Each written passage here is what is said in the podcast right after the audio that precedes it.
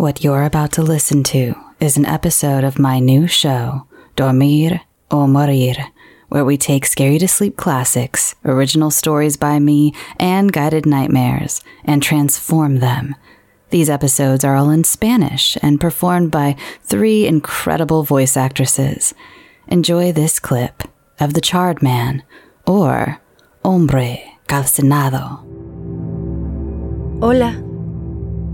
Yo Trabajo para una prestigiosa revista médica y mis supervisores me dieron permiso de publicar la siguiente historia bajo la estricta condición de no revelar mi nombre ni el del lugar donde trabajo. Recibimos un diario en el departamento de psicología de parte del esposo de la propietaria. El esposo tiene como propósito ayudar a la investigación de un trastorno neurológico conocido como cataplexia.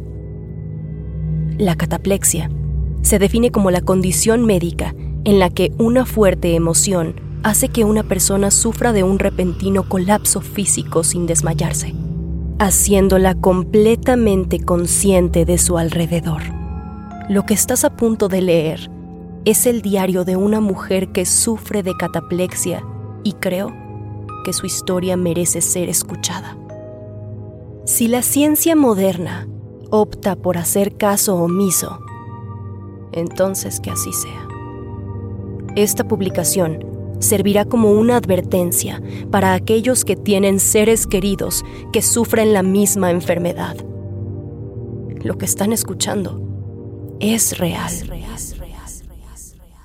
2 de septiembre de 2012. Querido diario, me llamo Nika. Es un verdadero placer conocerte. Para que sepas, no he tenido un diario desde que tenía siete años. Así que admito que me siento un poco... un poco tonta. Fuiste un regalo de mi marido John. Él cree que esto me va a ayudar a lidiar con mis emociones. Dijo que nuestros futuros hijos y nietos lo leerán. Pero yo tengo la sensación de que se va a quedar abandonado bajo mi cama por los siguientes años, acumulando polvo junto a aquella bufanda que nunca dejé de tejer. Además, últimamente me he sentido bien emocionalmente. La mudanza fue un poco intensa, pero ahora que estamos instalados en nuestra nueva casa, han pasado dos semanas desde mi último incidente. Sentada aquí, en este porche, absorbiendo los últimos rayos de sol. Tengo que irme diario. John está llamando. Creo que va a poner Breaking Bad en la tele. Estamos viendo la última temporada. Te escribo pronto. 3 de octubre de 2012. Han pasado algunas cosas y siento como que me estoy volviendo loca.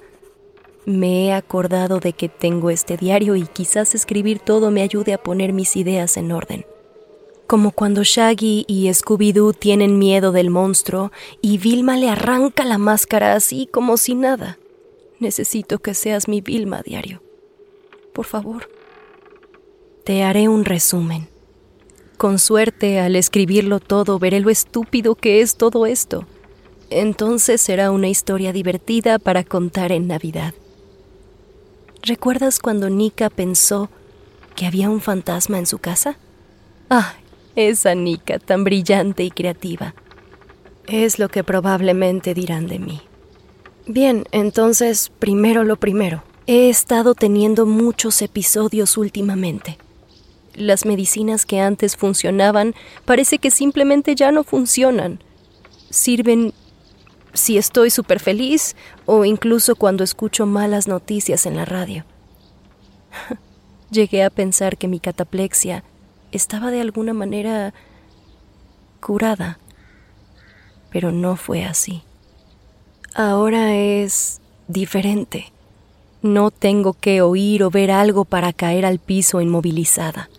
Por ejemplo, hoy que estaba subiendo las escaleras y sucedió, estaba recogiendo la casa un poco, llevando algunas toallas frescas hasta el closet y ¡boom! sentí la sensación de tristeza más intensa que he sentido nunca y mi cuerpo se inmovilizó de repente. Y de alguna manera me las arreglé para no caerme por las escaleras. Gracias a Dios las toallas que sostenía amortiguaron el golpe contra el suelo. Unos días más tarde me encontraba bañándome, cuando de repente sentí esta abrumadora sensación de temor, como cuando algo malo va a pasar, como si alguien me acabara de decir que toda mi familia estaba muerta. Después sentí como mi cuerpo se congeló. Me dejé caer. Me golpeé con la bañera y se me hizo moretón gigante en la cadera y en el muslo derecho también.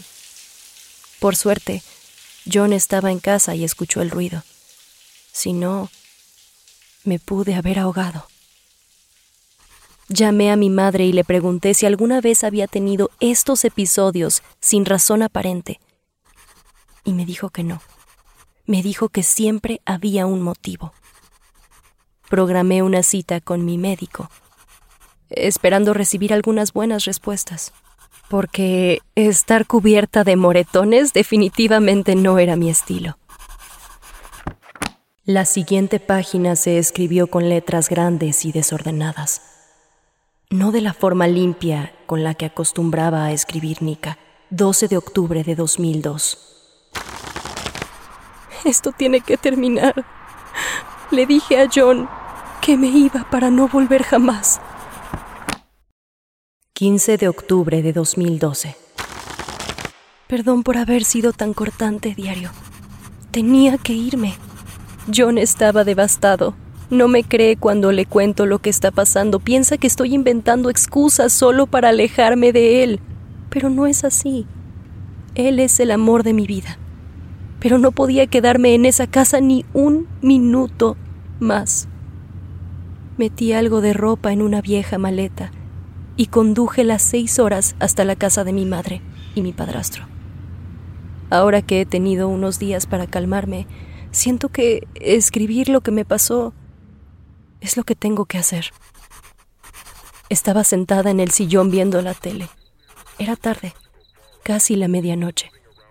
John estaba en casa de un amigo jugando cartas y me dijo que llegaría a casa pasadas las dos de la mañana.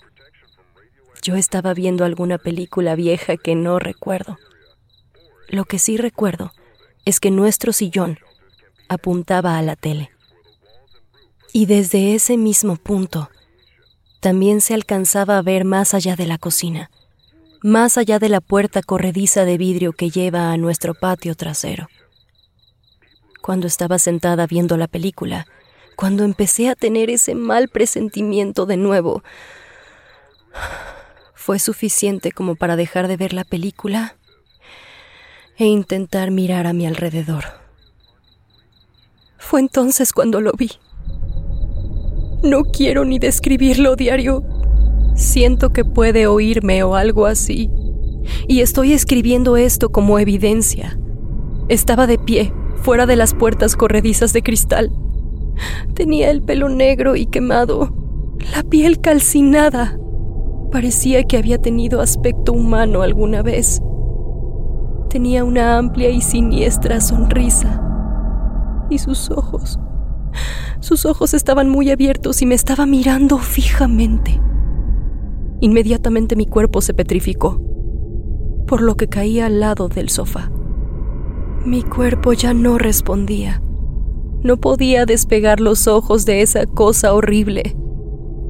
Lentamente, él tomó la puerta para abrirla y parecía que de su mano salía humo o vapor. La puerta se abrió lentamente e inmediatamente el olor a basura quemada y a descomposición me golpeó en la cara. Creo que fue el olor lo que me hizo reaccionar. Recuperé el control de mi cuerpo y me levanté lo más rápido que pude. La cosa había desaparecido. No estaba por ninguna parte. Pero yo sé que no se ha ido realmente. Sigue ahí, esperándome. John llegó a casa minutos después. Estaba un poco borracho y creo que se sintió confundido al verme sentada en la entrada de nuestra casa, llorando descontroladamente. Sobre todo porque empecé a gritar que había un monstruo adentro. Intentó hacerme entrar. Yo me negué, pero él me cargó hacia adentro.